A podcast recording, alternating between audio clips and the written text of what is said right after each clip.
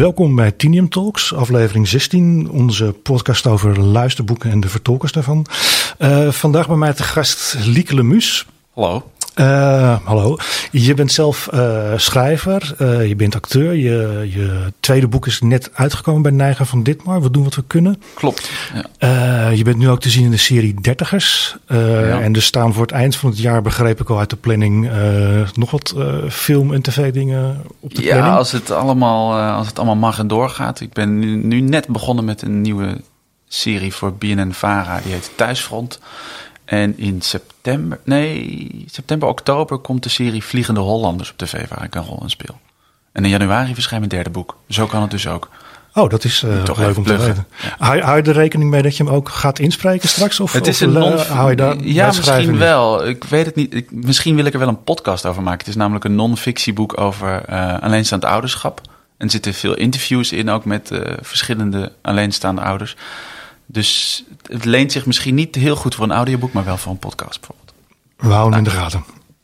Even kijken, je bent uh, tussen, tussen je, al je uh, werkzaamheden door ben je de laatste tijd ook veel boeken aan het inlezen. Ja, ik ben hier best veel de afgelopen maanden. Ook fijn dat het allemaal nog kon en zo. Ja, nee, we proberen wel zoveel mogelijk bezig te blijven. Maar het, het, het, is heel divers. Heb je, heb je voorkeur voor een genre, boeken, uh, thrillers? Je bent jeugdboeken, wat? Um, nou, ik merk dat ik het... Ik heb een voorkeur als ik de keuze zou hebben om boeken te lezen die gewoon goed zijn geschreven. Omdat dat gewoon makkelijker te lezen is.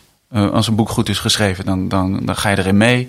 Uh, dan uh, kan je erin herkennen. En dan is het makkelijker om, om het ook uit je mond te krijgen. maar ik vind juist die afwisseling wel leuk. Ik heb de afgelopen maanden thrillers gedaan, reisboeken, romans. en nu een, echt, een, echt een klassieke young adult boek. ik ga nog een kinderboek doen. Ik heb zelfs poëzie gedaan. Ja. Manon Uphoff. Ja. Nou, ik vind die, dat vond ik heel tof om te doen. Um, maar die afwisseling is juist fijn. Nou, ik, ik weet nog dat jij volgens mij anderhalf jaar, twee jaar geleden uh, kwam jij boven bij mij binnenlopen. Uh, wat, we hadden wel een afspraak natuurlijk, maar jij kwam binnenlopen en zei van ik heb, ik heb een uh, luisterboek geluisterd en ik vind dat ik dat eigenlijk wel uh, beter kan. Dus kom maar op.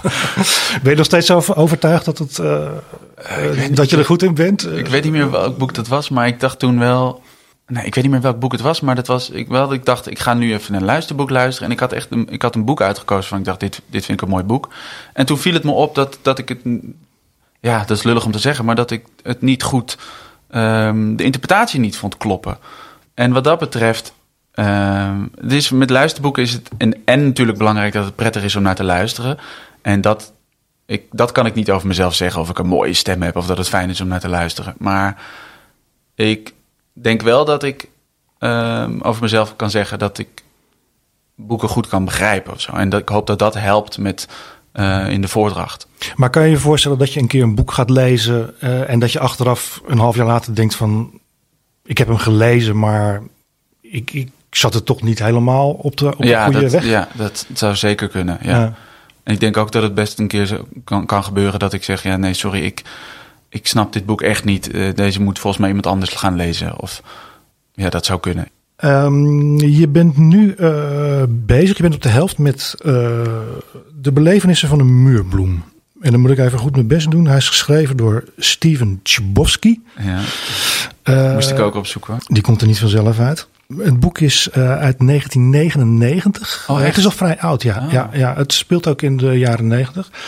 Maar het is geschreven in 1999. Het is verfilmd in 2012. Ja, niet zo super lang geleden. Ja, dus het begint, uh, begint een beetje al de status van zo'n uh, young adult klassieker te krijgen.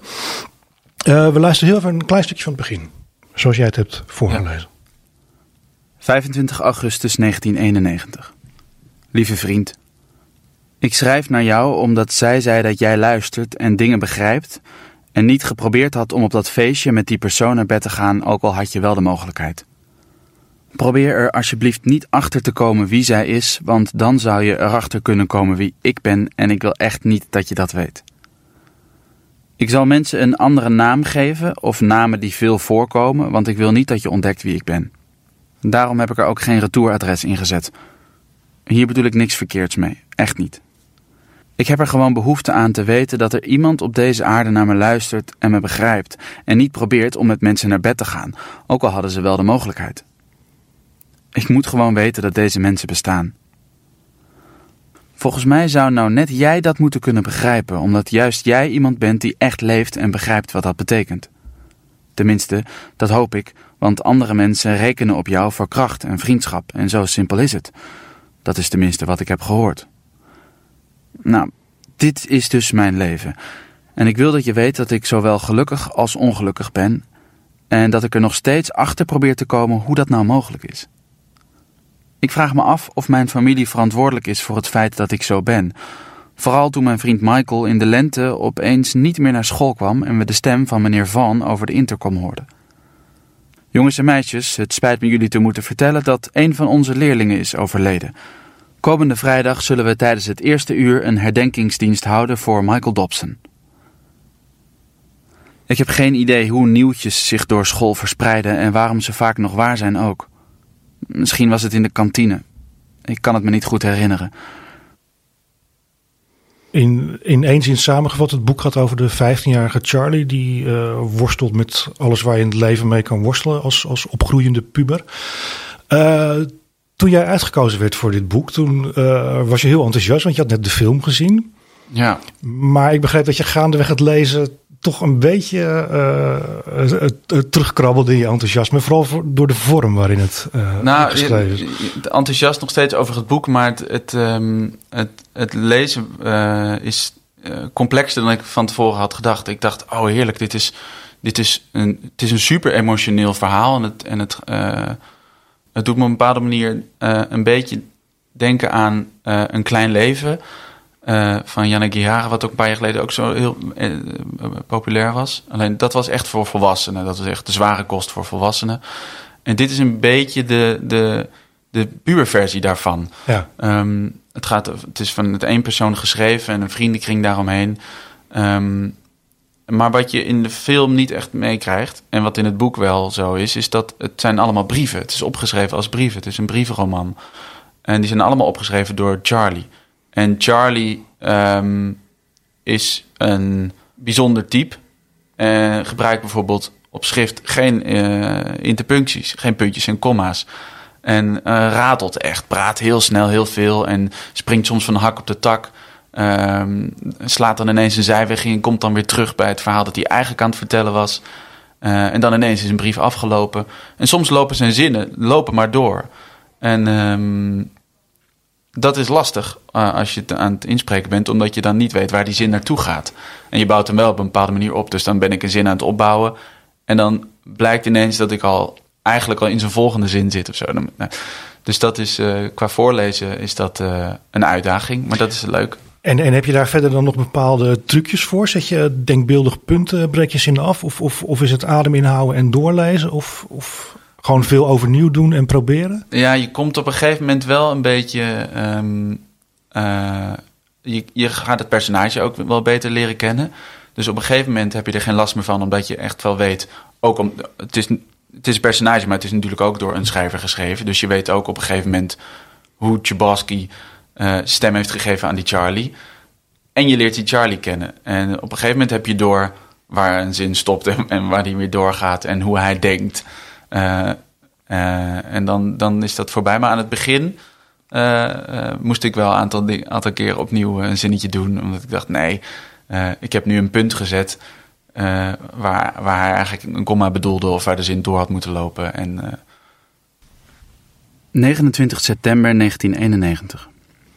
Lieve vriend, ik heb je veel te vertellen over de afgelopen twee weken.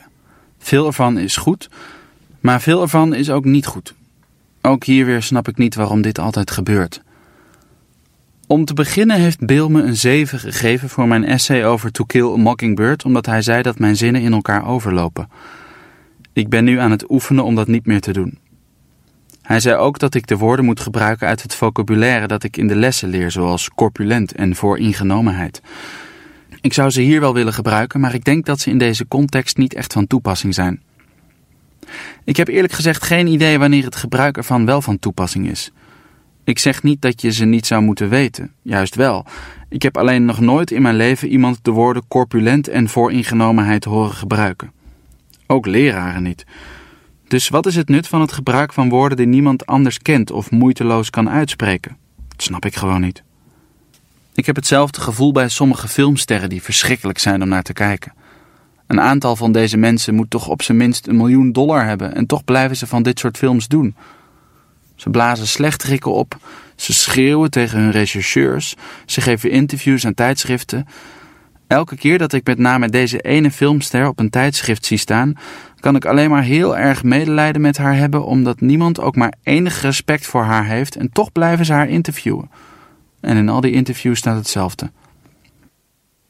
Eén lange monoloog eigenlijk. Hè, die, Ja, eh, ja. en als je het zo terug hoort nu, eh, tevreden of heb je, gaat het nu toch eh, een beetje knagen van... Ehm, Want volgens mij zit je precies op de goede weg namelijk hoor. Maar ik kan me voorstellen dat je nu...